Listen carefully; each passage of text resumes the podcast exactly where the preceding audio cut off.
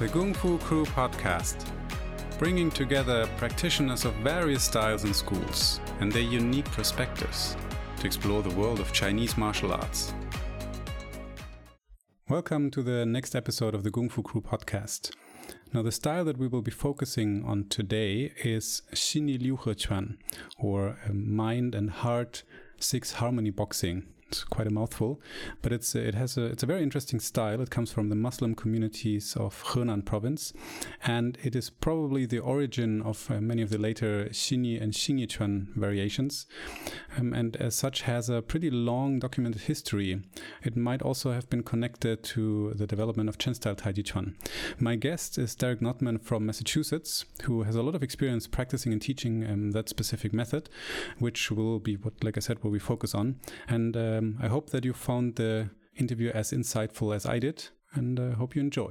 Welcome to the Gongfu Crew Podcast and to the new episode with Derek Notman, who I actually know from a few years back, well, because I joined a couple of virtual classes on Xinyi Liuhequan, which will also be a main focus of our talk.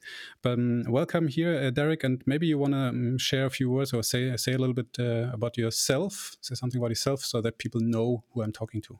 Sure. Hello, and thank you for having me. My name is Derek Notman. I am from the United States. I've been involved in Chinese martial arts for over 30 years. I got into all this through an interest in philosophy and Taoism and looking for an integrated system of thinking, healing, self-defense. You know, the whole Chinese concept of five excellences really appealed to me.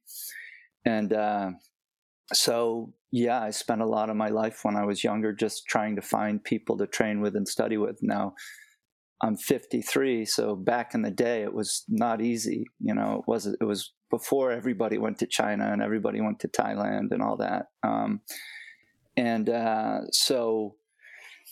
I started out with jiu-jitsu and boxing and all kinds of different stuff, but I was always most interested in the Chinese arts because of the philosophical and the, I guess you could say esoteric, but, the deeper possibility that it pointed at other than just self-defense. And so that was always, for some reason, interesting to me, the idea of self-cultivation and enlightenment and all that. So that really directed me toward the Chinese arts. Wing Chun was the first Chinese art that I trained, and I had a really wonderful sort of deep apprenticeship with a guy in that out in Portland, Oregon, back in the 90s, a guy named Clyde Alvarado, who was a good practitioner of Wing Chun and Filipino arts. And after that, I spent some time with James McNeil and learned Xing Yi and some Chen Tai Chi through him. And then I hooked up with Xie Pei Qi and He Jinbao and that crew out of Beijing, and I started studying Yin style Bagua. Probably spent, 12, 15 years mostly practicing that. I would go to Beijing and study with those guys, come see them in the States. And so that was great because Xie Pei Qi was like Yoda. He was just this super cool old guy that was, had incredible vigor and strength and was a really funny character. So that was neat to be around all that. And it was a good introduction to what's possible in these arts. You know, he'd do things like his gray hair would get dark again because he'd be patting his head, or, he was always smoking and drinking and missing all his teeth. He was just a classic old school character. So that was a good practice for me. It's a huge art, so it was like overwhelming. You have 8 animals, each has 7 different hands, and that's 56 times, my brain doesn't work that way, but it was a huge expanse of material. I wound up moving to Asia for a few years, living in Thailand, did a little bit of Muay Thai, but was mostly training Bagua at the time. I'd already been studying that for a long time. And I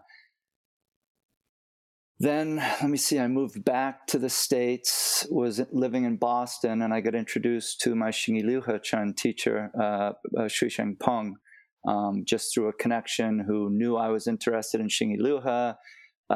He knew Peng had just moved here from Shanghai, and so that was a beautiful thing. We, basically Peng and I trained together every morning for a few years, and you know, I had some foundation, and but it didn't take me long to realize that I didn't understand what I was doing. Just his physical body and what he was teaching me, I just couldn't do it.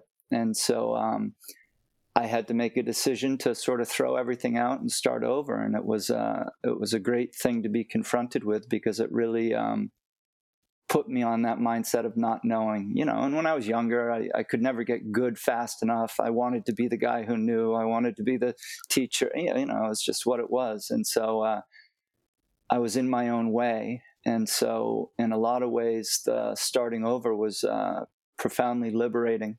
And Xinyi Liuhe is a very, I like to say, Xinyi Liuhe is a short, direct path up the mountain. It's a hard climb, but it's quick comparatively, because the shapes are just so demanding. And, you know, sort of the idea in Xingyi is like yoga. You yoke to, you bind to liberate.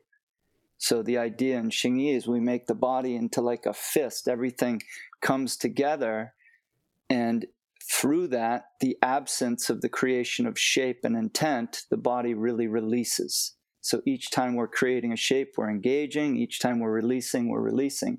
And that binary softens and opens the body over time. The challenge is because we're working with tissue in the physical body, it takes years to really change the body. So everybody is quite often looking for a quick result where there isn't one. And so...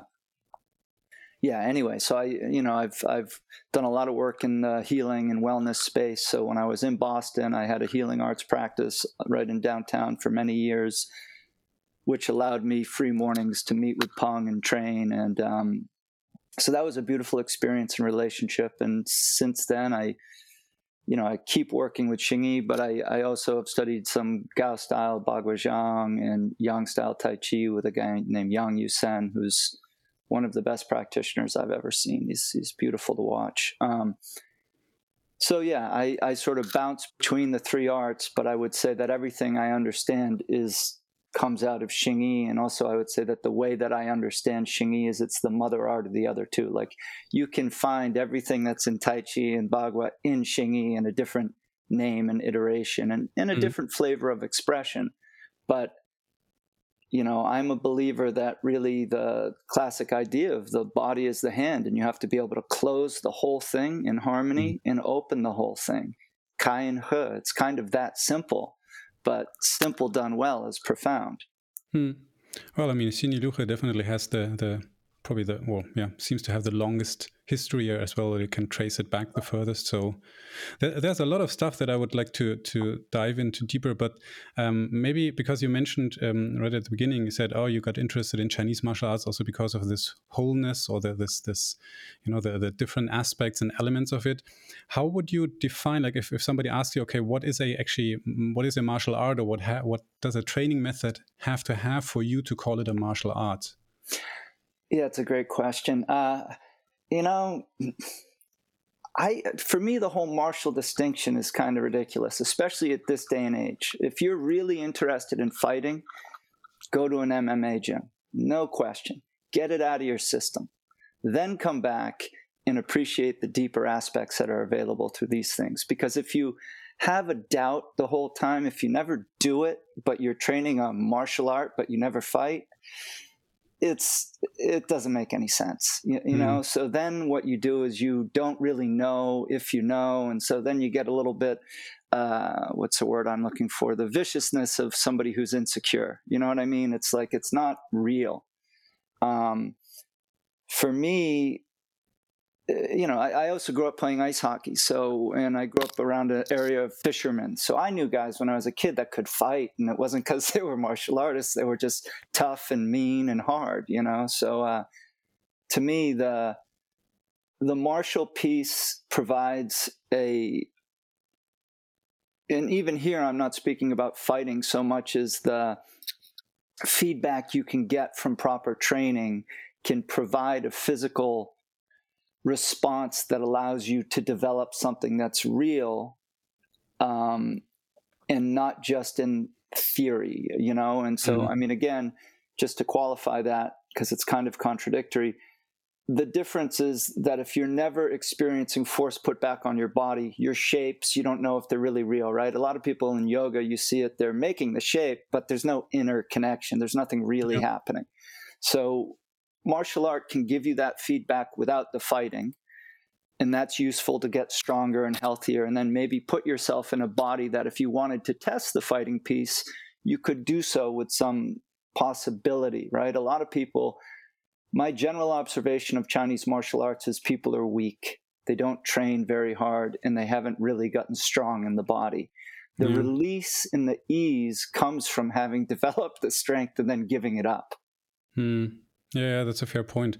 And I find it interesting when you look at how many of the great masters, you know, that everybody looks up to, how they learned or how they trained, or even how they taught. In many cases, it seems to have been like, okay, so I only teach people who already know how to fight, people who train some basic stuff or wrestling or whatever, and said, okay, you know, so you understand the basics, so now let's go in deeper. So it kind of, it makes sense that you say, actually, it could be interesting, you know, to have that basic experience, and then you go into these maybe more complex training methods and. Yeah, there has to be something there to work with. If you haven't put together the raw material of the physicality, whether it's just the strength or the willingness to get in there and get roughed up, right? A lot of people, you know, and to some sense this was true for me too, right? Anybody that gets interested in fighting is coming from some degree of insecurity about being safe in the world. There's some fear around all that, you know, and that's fair enough. Not a problem. The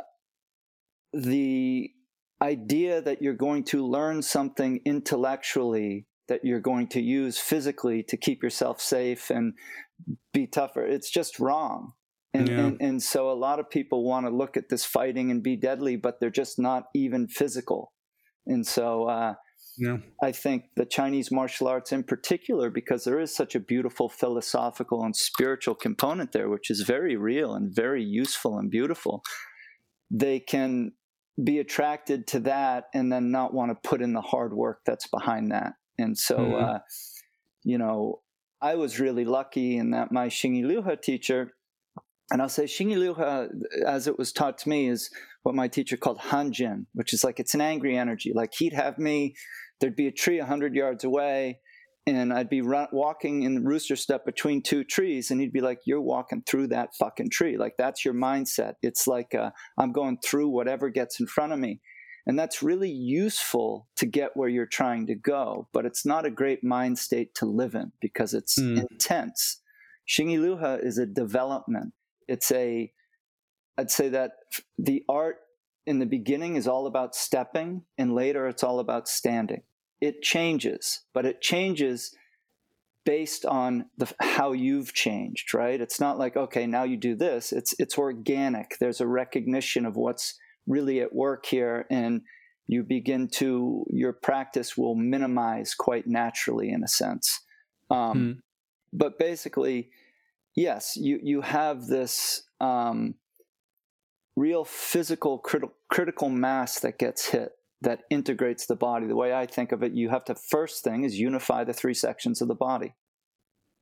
So I have all these, you know, because I'm interested in philosophy, or at least I'm just wired that way, number and principle, classical education model, all these things, because I read, you know, Plato and all this. It's a structure. It's a way of working with things. And to me, that's inherent in Chinese martial arts. The numerology is everywhere. The idea of trivium and quadrivium are all throughout it. And so Xingyi is an aggressive kind of a mindset. My teacher was a very sweet guy who never brought up martial art. I didn't learn a lot of technique and fighting stuff from him. I'd done all that 15 years, 20 years prior to even meeting him. He was really into the exercise and health aspect, and he was a very generous, kind person, which was really nice to see coming out of that tradition. But he was a brick shithouse. I was kind of like, you know, what are you going to do to him? He was wicked strong, compact. You know, and so to me, that's what Kung Fu does, is it just makes you so nobody, you're going to be hard to deal with. And I don't think we can really be much more than that.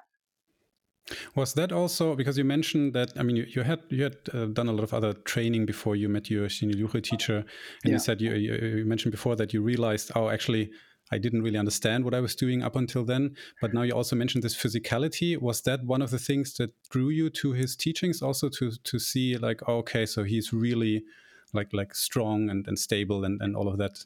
Yeah, that's what made me realize I was living in a glass house, was that his physicality was just so much more developed, and I could see that it was from the practice. And so it was like, and I think back on that now, in a sense, like Xie Pei Qi was a great practitioner and a great teacher. So it wasn't that I didn't know all these things. I'd heard everything. I'd heard all the classical stuff. I'd trained in a classical system. I just didn't understand it, because I hadn't gone deep enough physically to have changes happen that I could then register and keep building on. It's a little bit like a trail of breadcrumbs. And when I think back on why that was, there's a few things. One, I just didn't work hard enough. I didn't know how at that point, and I just wasn't ripe, if you will. But the other was, in Yin style Bagua, you know, I was practicing 100 different hands, 100 different things. Xinyi Liuhequan, it's just one. Just one thing over and over. There's no form. There's just a single action done over and over. And my teacher, you know, he taught me rooster step, which is really no action to it. It's just stepping. You don't use the hands at all. And I did that for 3 months, only that, you know, just stepping, because that was what it was. I was willing to do that because I'd been around Chinese Kung Fu long enough. I'd invested enough in it. And I wanted what was at the end of the road, you know? And so I think that there are three things that are necessary. One is a profound desire, because it takes time and a lot of work. The other is a method that you can learn, so you're not just randomly using your body. And the third is a teacher who has it embodied, so you can feel it, you can see what it is. Otherwise, it's an abstraction. And I know for me, prior to meeting my Xinyi Liuhequan teacher, it was all abstraction. I was doing the stuff, I was training, but I wasn't, the mind and the body were not integrated. And so that critical mass, when it gets reached, then you become beyond the need of a teacher in a sense. You learn how to learn. And so like I can watch a video and I can do what that's doing because my body knows how to make shapes. I've been doing this a long time. Or as you get better at martial arts, you can go spend an hour with somebody and get so much out of it because you're in a position to actually learn and absorb and embody what's being shown. But until you are, it doesn't matter how much of that you do. It doesn't show up in your own capacity. So you mentioned, I like this three-pronged approach, or the three basic elements. Let's talk about the method. I mean, when you did start learning Xinyi Liuhequan, you already mentioned that, okay, so this rooster stepping or chicken stepping, so that was one thing, but how would your teacher approach teaching you? What would that look like? Yeah, that's great. So he didn't speak a lot of English, and I don't speak a lot of Chinese. So it was a lot of hands-on, a lot of putting me into the shape. But, you know, he would always say to me, he said, you have foundation. So this is good. You know, for him as a teacher, and I can empathize with this, having been teaching myself, if somebody comes in and they already can do some of the stuff, it just makes it so much easier, you know. And I had the hunger for it, you know. So he would show me by doing the exercise, you know, classical Chinese, start saying some song in his head that is what defines the exercise, show me each one of the little bits, and then just have me do it. So like, and he'd be on me, you know, lower and longer constantly. I'd be drenched in sweat, you know, when we were first started training, you know, so the process was, at first I learned the rooster step. I only did that until the rooster step creates an asymmetrical, isometric contraction in the body that connects the, or it solidifies the pelvis so you can sink the chi and connect to the earth. Because in Xingyi, we have this saying, rooster legs, dragon waist, bare back, tiger head embrace, eagle claw. That is the, what do you call these things? Hieromorphic image, which is different components of an animal. It's also the order of creation. So when you get the rooster legs, you've stabilized the pelvis. Once the pelvis is stable and down, then the waist can be separated from the pelvis. So then you have dragon waist. When the waist begins to wake up, it starts to wake up all the muscles in the back from all the rotation and holding up. So then you get the bare back. Once you get that, then you get the tiger head embrace, because the shoulders get subsumed into the back. The shoulders problem gets solved. Then you get the eagle claw, because the strength from the back goes all the way out to the ends of the hands. So it's like a recipe. And so to make that recipe happen, you have to hit each stage. And so the first one is in that rooster shape. So in my experience in teaching this, people don't put enough into that, and they don't go low enough and long enough to build that lower base and strength and pelvic floor and the psoas. I mean, there's so much integral physiological architecture that's getting strengthened through that to then move on to the next shapes. And so it's really, that's what it is. It's like you need $100 to buy something. If you've only got 70, you got to keep going until you get the $100. Yeah, and this is, this is how that works. And so my learning with him in general, it was very slow at first, but then once my body had changed, so like I do the rooster step for a while. Then the next shape he taught me, I believe was Lunjin, which is another form of rooster. So here's the theory: is you have rooster shape strengthens the walking and begins the changing of the body. Lunjin is a vertical circle, and then Lung Diao Ban, dragon hangs his wrist, is a horizontal circle, and then you have Yao San Ba. These are the sort of three traditional exercises. Is a diagonal. So those three plus the rooster is stabilizing the body and opening it up to the three planes of motion. Everything else is derivative of that to a certain extent. That's very interesting, because a lot of the stuff that you mentioned actually resonated with me. And I mean, I'm training Chen style Taiji. I don't have that much exposure to Xinyi Liuhe, but also this, that you don't want to use your hips to turn. Like, this is what beginners always do. They always, whenever they try to generate turning power, they use the hips, and then they lose their stability, because the feet also have to move. That's and right. The separation of hips and waist, that is a core component. It's really interesting. Yeah, that's right. So for us, the first thing you have to do is move the waist without moving the hips.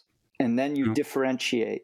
And then later on, you don't even think about it. But at first, you have to actively inhibit certain movement. Part of the problem in Chinese martial arts is everybody thinks, I'm moving my whole body, and everybody wiggles around. Yeah. But it's not that. It's the opposite of that, actually. So anyway, once I sort of went through the crucible of learning how to learn the shapes, and my body became developed and more responsive, at first I might learn a shape and I'd work on it for a month or a couple months, but then down the road I'd learn three in a day once I could do it. You know what I mean? So it's like it's slow at first, and then it's fast.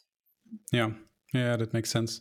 And so you mentioned shapes. How would you describe, like, what is a shape to you? What does that mean? Yeah, it's a great question. So Xinyi Liuhe, we have the 10 big shapes. Shi Da Xing is how it's also known. To me, 10 is a number of multiplicity, right? The 10,000 things. So I hear that as meaning just making shapes. We have 10 because we need a number, but once you learn how to make shapes, you can make shapes. And so what I mean by that is the shape is the object of the meditation, because it's what your intention is. It's how you are directing and organizing your body is through the requirements of that particular shape. In doing that and maintaining that intention, you are bringing your awareness back onto your body and developing your awareness so that your awareness is following your intention. And this is the same thing as sitting meditation. Each time your mind wanders off, you bring it back to the posture, which is your intention. And so it's the same process. We develop mindfulness by bringing our awareness back to ourselves. And the unique thing about Kung Fu, as I see it and my experience of it, is that then saturates the body with mind and awareness. And that first stage takes time, because most people are so fucking abstracted. We're all lost out there. It's the nature of it. And so this turning around and regaining the ground of the body by saturating it with awareness through focused intent is how we really start to get these deeper tissues and get everything to begin to release. That releasing returns us to resting at emptiness. This is why emptiness is what's talked about all the time in these arts, because if you look at where you really are, there's nothing there. We are meeting the world from our central emptiness. But when you say posture, because you mentioned like there's a certain posture, but in Xinyi Liuhe, it's mostly in movement, right? You don't have, like in the beginning, you're not really standing. Yeah, but each shape is a posture. So you're moving, but you're moving in that posture. So there's a lot of internal engagement that's going on that's sort of almost held, or rigid's the wrong word, but it's fixed. And then you're learning to move with that without letting it all fall away. Right. So it's a little bit like, I mean, we do have a lot of that in Chen style as well, these kind of contradicting requirements. That's like right. You want to have the posture, but you also want to be able to move, and that teaches you to be able to move while adhering to certain principles of posture. And this is totally unqualified. This is just me saying what I think. But you study with Nabil, is that right? You're that? Yeah. So when I look at your guys' Chen style, I love it because I see everything that I see in Xinyi Liuhe, the way the body works, the look, the tendon, the connection, all that. When I started training the Bagua and Tai Chi, and that was, you know, I'd been with my Xinyi Liuhe teacher for, I don't know, 12 years, 15 years, something like that. I had moved away. And so I was started studying and going in another direction just because I like to train. And what is my point? Oh, yeah. So when I met my teacher, Yusen, it's all the same. His Bagua, his Tai Chi is just like the Xingyi in terms of the tendon method and the way you're using the body. So the shapes are different, but what you're doing, this directed opposition, this recognition of how to embody these contradictory things, such as reaching through the fullness of your body and then releasing away from the edges. You know, so this is why, for me, I do think there's more unifying these things in terms of, you know, again, it's think about gold as a substance. You can make it into any shape you want once you have the substance. And so training makes our body the substance, and then the shapes are just, have you learned how to make that shape or not? So you talked about the beginning stages of Xinyi Liuhe. You said it speeds up once you have that basic understanding, like physical understanding. Is there a larger curriculum? Because some Chinese styles are super expansive in terms of, I mean, so many like forms and exercises and weapons and whatever. Yeah. Is that in Xinyi Liuhe as well, or does it stay this kind of minimalistic training? Well. So it's a little of both, you know. So my understanding is this, and I'm not trying to be Chinese. I don't speak Chinese. I'm not trying to like pass on an exact curriculum. That's not really my disposition or interest, right? You know, I learned from my teacher as I understand it. And again, communication is a barrier because of the language stuff. So we can communicate at a certain level, but I can't get into real detailed kind of questioning. Our art, which comes down from Lu Songgao, has 36 basic shapes to it. That's the curriculum.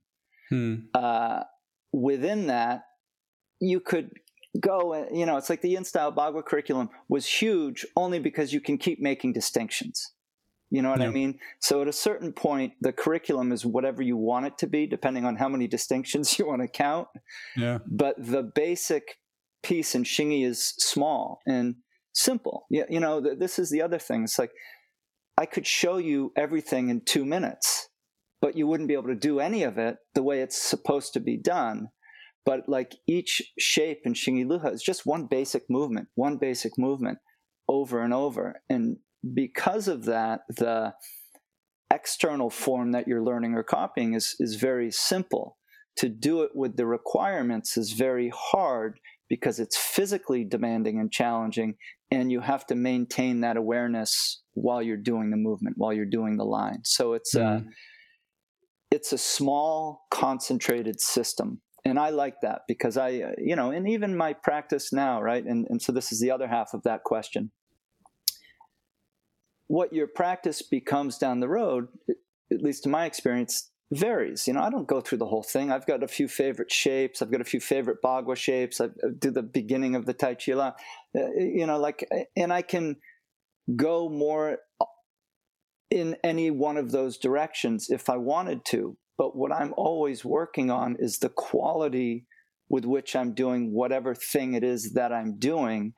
And there is a consistency there, meaning it's always engaging through the whole body. It's always getting out to the ends. It's always releasing from periphery to center, from center to periphery. It's finding those qualities of good movement and release in whatever particular shape or, you know, sequence that you're playing with.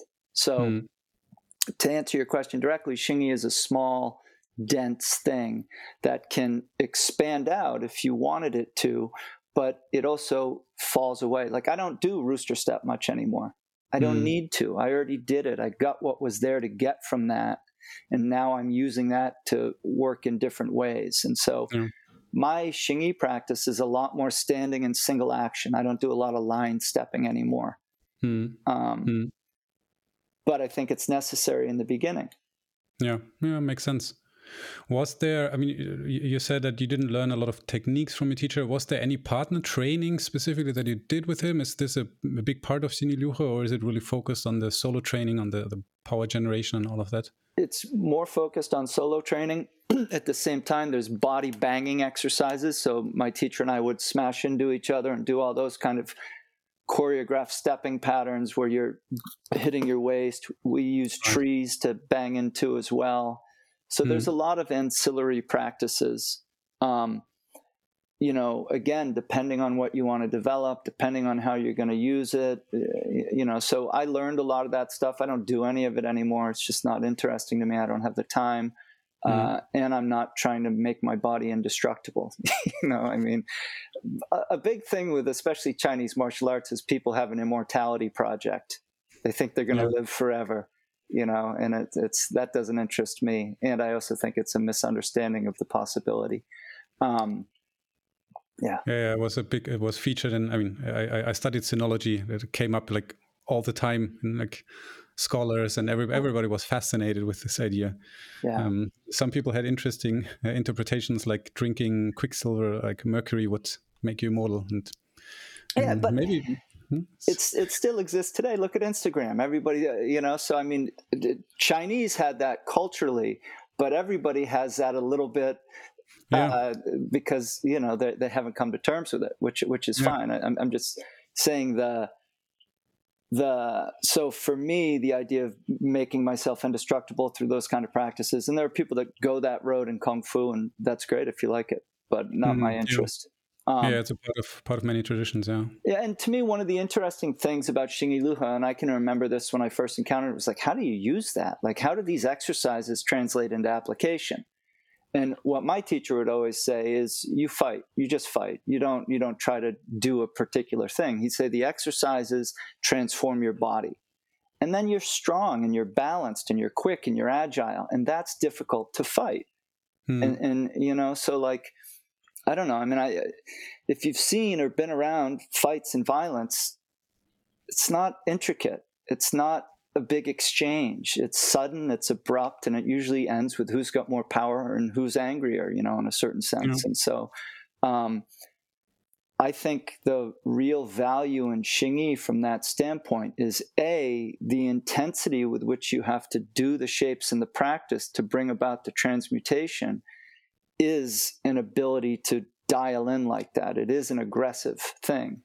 And the body that gets created being very relaxed and supple and agile is a hard thing to deal with.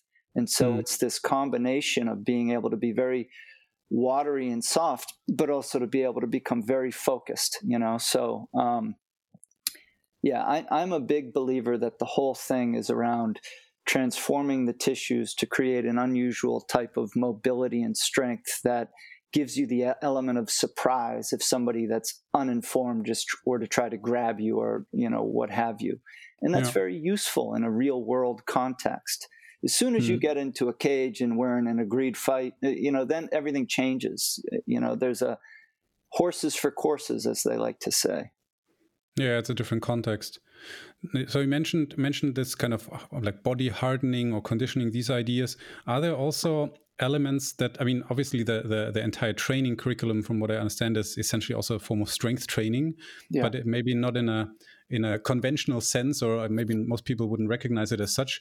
Are there exercises though with weights or something specific, as part of Xinyi Liuhe that you would also do? Like, I don't know, like a big spear or some styles to use that? Yeah, it's a great question. The traditional weapons training, heavy weapons, I think is a part of all the arts. So it is in Xingyi. But I would say more to the point, and what's unique and very interesting is the method of strength development in Xingyi, and I would say Chinese Gongfu done well. What makes it special is that you're learning to use the mind to load the body.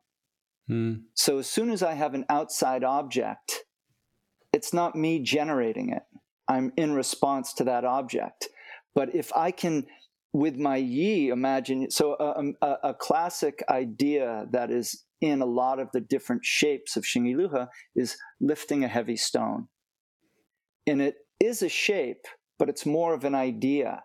And so my ability to really make this heavy and have my whole body convinced and organized and acting like I'm holding something very heavy here is generated through my own nervous system and ability to hold my body in a state of dynamic, contracted strength, if you will, that is even. It's not like I'm just in my arms. I am always spreading and distributing the workload of any shape evenly throughout the whole frame, the way a drum is stretched across its frame. So that way all the tissue is being pulled at evenly, and that's what you're sensing. That's where your mind and intention and awareness are. And so the ability to do that over and over changes the tissues, strengthens the tissues, and enhances the skill and ability. So Xingyi is like this. Each movement, bang, bang, open, close, open, close. It ends, it finishes, it finishes, it finishes. So it's got a different feeling than the continuity that you can find in Tai Chi and Bagua. But because of that percussive nature, it's very clear and it's simpler, because transitioning changes, unless you've built those shapes properly, is really hard. Yeah. This seems to be a big misunderstanding, at least in I don't know how it is in China, but in Europe and North America. When you think about these internal martial arts, that they are kind of arbitrary, but then when you actually learn from someone who really understands it, it's actually super specific. Like I said, with the shape, like very, it's like, no, it has to be like this because there's a very specific intent in this, and that actually creates the training benefit. That's right, because a shape is just a crucible, and it's also active. So every time I make a shape, I'm working with energy, not energy woo-woo out there, the energy of being in that position. And how much it agitates the body is like, that's an energy, that agitation, that difficulty. And then harmonizing with that is how you're transforming things. So the creation of the shape is really about the pressure that you create through the restrictions that make the shape. And without those restrictions, without those constraints, if you will, there's no pressure buildup, and so there's no change. No, interesting. Now, for me, when we talk about strength training, for me, it's a natural segue to also talk more about health, because conditioning, like when you talk about this body hardening stuff or toughening up the body, that can also have a kind of an adverse effect on health if you do it the improper way. But what I find interesting is that a lot of people talk about health, and then when you say, hey, it's also strength training, for some people it's like, oh, but I wanted to train for health. And I thought, yeah, but how is that the opposite? I mean, like, that's strength is the first thing that you lose when you get old. So, I mean, it's like... That's right. It actually was, I think he was German, a very famous strongman named George Hackenschmidt, who said strength should never be divorced from health. And it's true.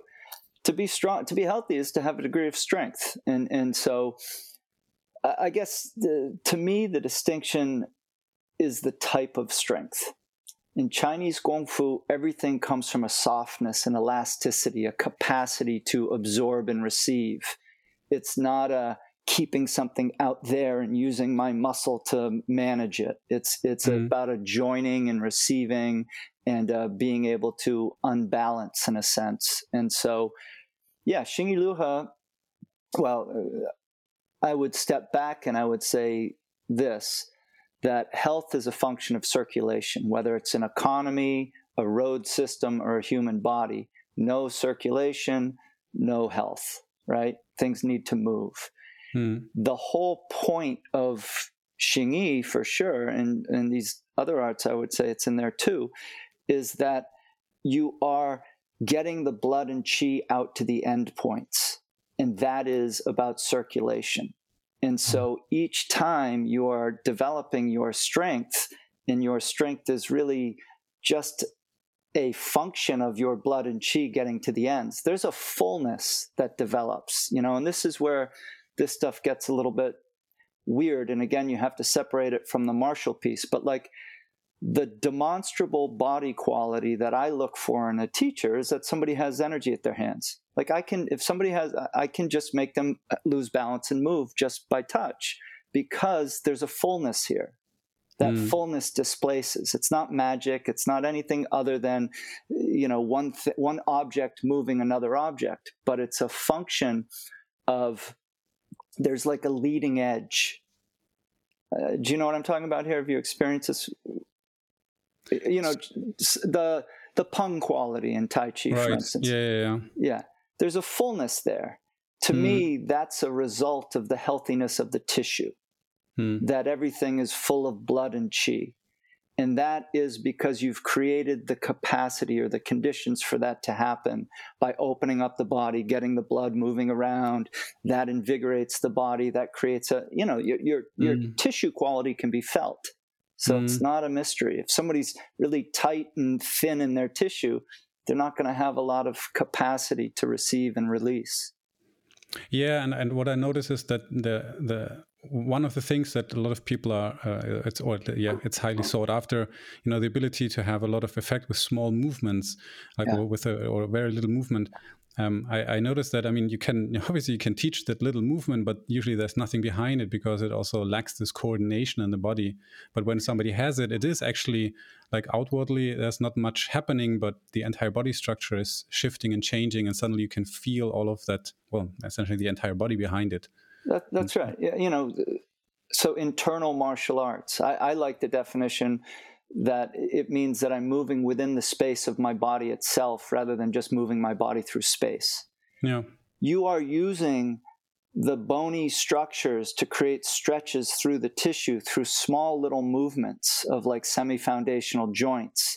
And that is the internal movement. It doesn't need to be a big movement. And, you know, this is why I say you have to separate it from fighting. For me, that's a very interesting and useful study because of the healing effects. And at the same time, it's also useful in application of martial art, but only if the person's body has been transformed. And then what you're really seeing is somebody that it doesn't matter what they do, they've got power behind it. And it's not because they're doing something, it's because they are that someone. Yeah. Would you say that if you would it be possible to properly train Xinyi Liuhequan and not have beneficial health effect? Like if it's... Well, this is the rub. I mean, no, I think no matter how you trained it, you would get some beneficial health effect because it's just fundamental that you're stepping in the beginning, you're getting exercise. It's hard work. I mean, for me, one of the things, and hopefully in this new year, I'll get a chance to do more of this. I've had a busy few years, so I've sort of stepped back. But I think Xinyi Liuhe for people that are athletes and strong is an amazing art because it's such a challenge. Like I've never seen anybody that can do the rooster step. The rooster step will just make you want to quit right away. And so, you know, it is a very physical practice. So you're going to get the health and strength benefits at a basic level just from doing it, even if you're doing it wrong. But why do it wrong? Because the real value is in the long-term longitudinal practice. You know, I mean, the thing about Chinese Kung Fu is it takes 10 years, 20 years. It's like if you hear that and you're put off, you're never going to get it because, and it's not like there's nothing happening until 10 or 20 years. It's good all the way. It's just that it really takes time. I mean, at least for me it has. I've been doing this for over 30 years and I can think about the changes in the experience of being me and how I relate to and feel my body. And it's so profound. It's such a world away from what it used to be.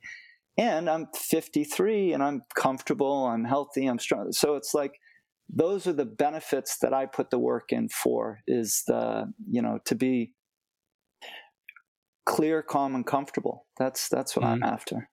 Mm. Now, you mentioned a lot of elements that I would describe also, because, I mean, you said it in the beginning, Chinese martial arts, they do have a connection both to philosophy, but also to spiritual practice, to mindfulness, to all of these elements. We did talk a little bit about this already before we started taping, but are there specific aspects or elements in Xinyi Liuhe where we would say, oh yeah, this is kind of the mindfulness training, or is it just that it's always there when you train it, or is it something different? How would you describe this? Yeah, well, it should be always there.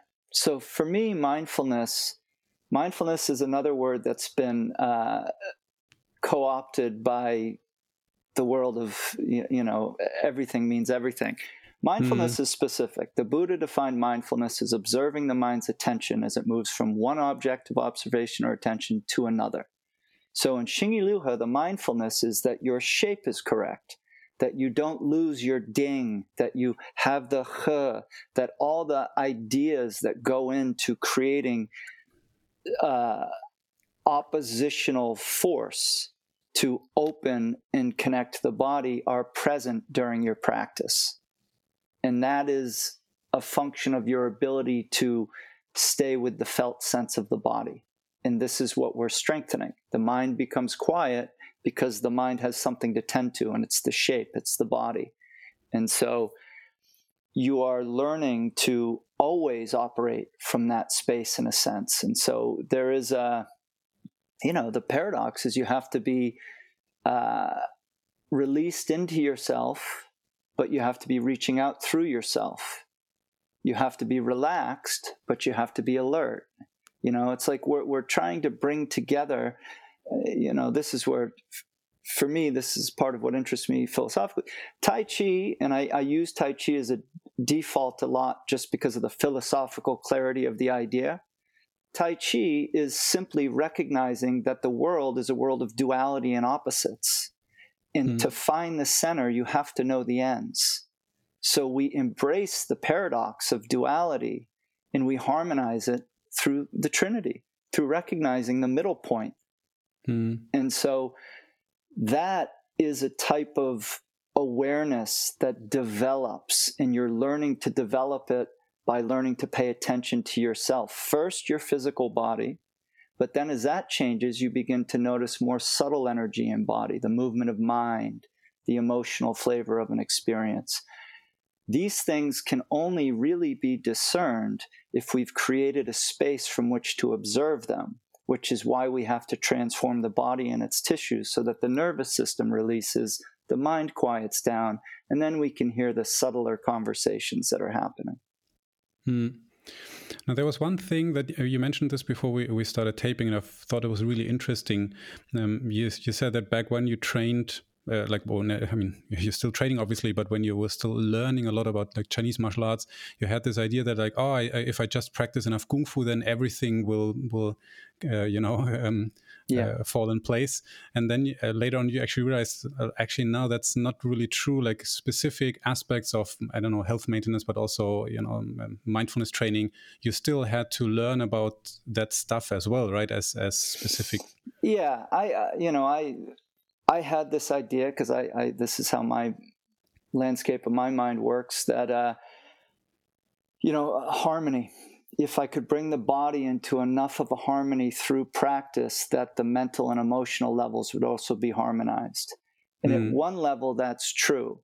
But I also went through a period of Great Depression, and I had to step outside of physical practice and meet myself at an emotional level, at that level, you know. Mm-hmm. But what fascinates me, or I learned from that, is that the method is the same. And this is what I mean when I say that the terms vary, but the relations stay the same. So because of all my practice, it was very easy for me once I was emotionally ignorant in a certain sense. I just didn't grow up with a lot of that. And so once I realized that and I began to get some sense of that context or landscape, if you will, it was really quick and easy for me to work with it because my physical body was released. And so then it was very easy for me to stay with sensation because this is what you learn to do. And whether it's the movement of mind or the emotional flavoring of an experience, the same path is always to be unmoved, right? So it's like standing meditation, the way you're doing it is also the same way you're doing your sitting meditation is also, you know, so for me, inquiry is a big part of my life and the work that I do. And what is inquiry? Inquiry is looking at what you're saying and what you mean, because a lot of the time we'll have a word in it is just a concept to us and we don't know what it's pointing at. And so by looking into it, what do you mean by that? You begin to uncover these things. And so like, you know, you've read about Chinese martial arts. Emptiness is everywhere, right? The idea of emptiness is the ultimate attainment. I would say that they don't just mean that as a metaphor or as a thing. It's actual. And so when you really delve into the spiritual journey, when you really begin to look at where you're looking from, what you realize is the elsewhereness of your appearance. I've only ever seen myself over there, and that guy's looking that way. Where I'm looking from is empty. It's open. And so that is a truth to be embodied. But to embody that is to move through all the mental and emotional resistance that goes along with recognizing one's empty center. Because we're conditioned to think the opposite. I'm a somebody. I'm going to do a something, you know? And so I know that's not everyone's cup of tea, but for me, that is the privilege of pursuing that line of question is in the resulting state of being that one attains in terms of experiencing the world. And Chinese martial arts are exactly that in a certain sense, meaning the whole metaphor, the whole idea of the story of transformation is fully tended to, meaning mind, body, and spirit. Just I'm amazed at how clever these arts are. But it takes a huge effort to actually do them in the fullness of what they offer. Yeah, what really resonated with me was also, because I had a kind of a realization like that for myself as well, that some people assume that, oh, you know, just practice martial arts and it's perfect physical therapy and emotional therapy and whatever. And I don't think it's that, but at the same time, it's very beneficial because it has this neurophysiological training that's in there.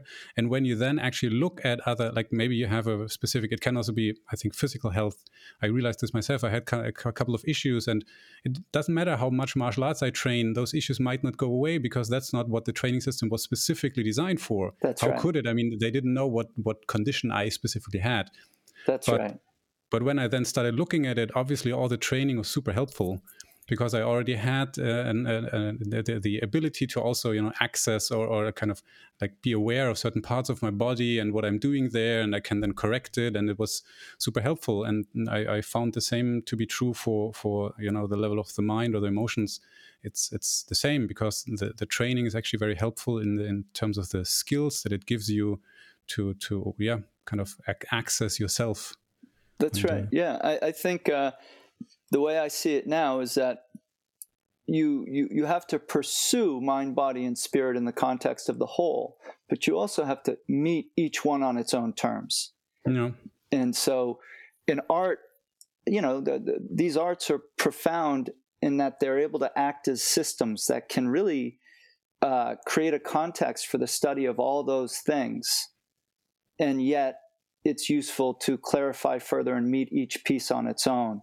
But the practice of having it in an overall space is just, it's so valuable because, yeah, when you're doing hard physical practice, emotional come up, all these things. So you have a familiarity with the landscape, but then there may be a need to tend to just the body on a different level than you're going to find through your Kung Fu practice, or the willingness to sit with hard feelings that you may just gloss over through the activity of, you know, I did a lot of training hard to not feel my feelings, you know what I mean? So it's such a beautiful practice. You know, my biggest complaint would be that people bring it down to their level too often.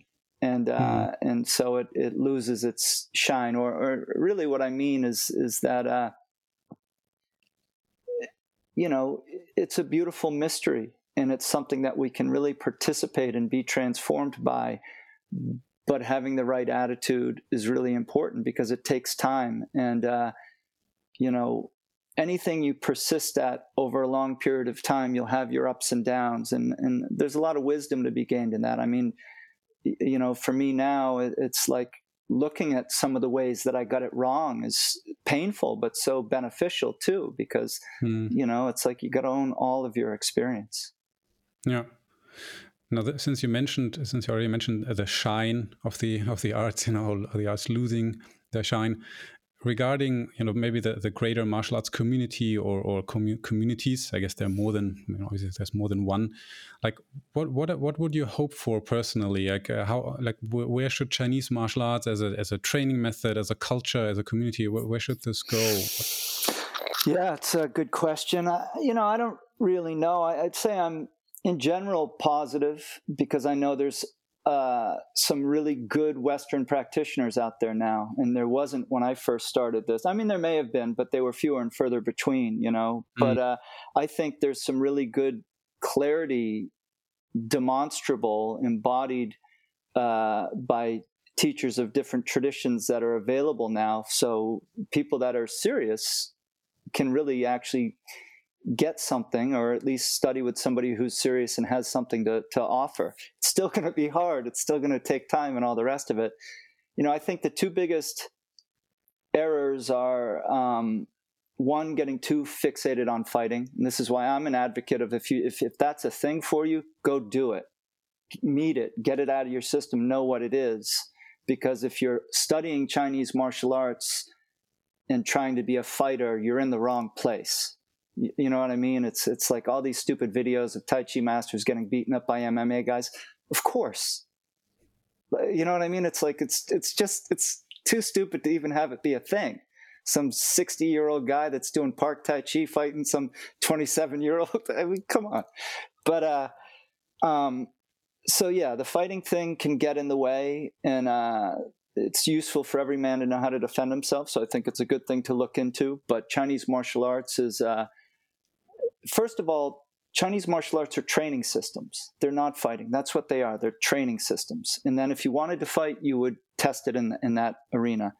Anyway, enough on that. But then the next thing is it's harder than you think. And so a lot of people, especially that are interested in the more subtle spiritual aspects, they don't train hard enough and they don't transform their body.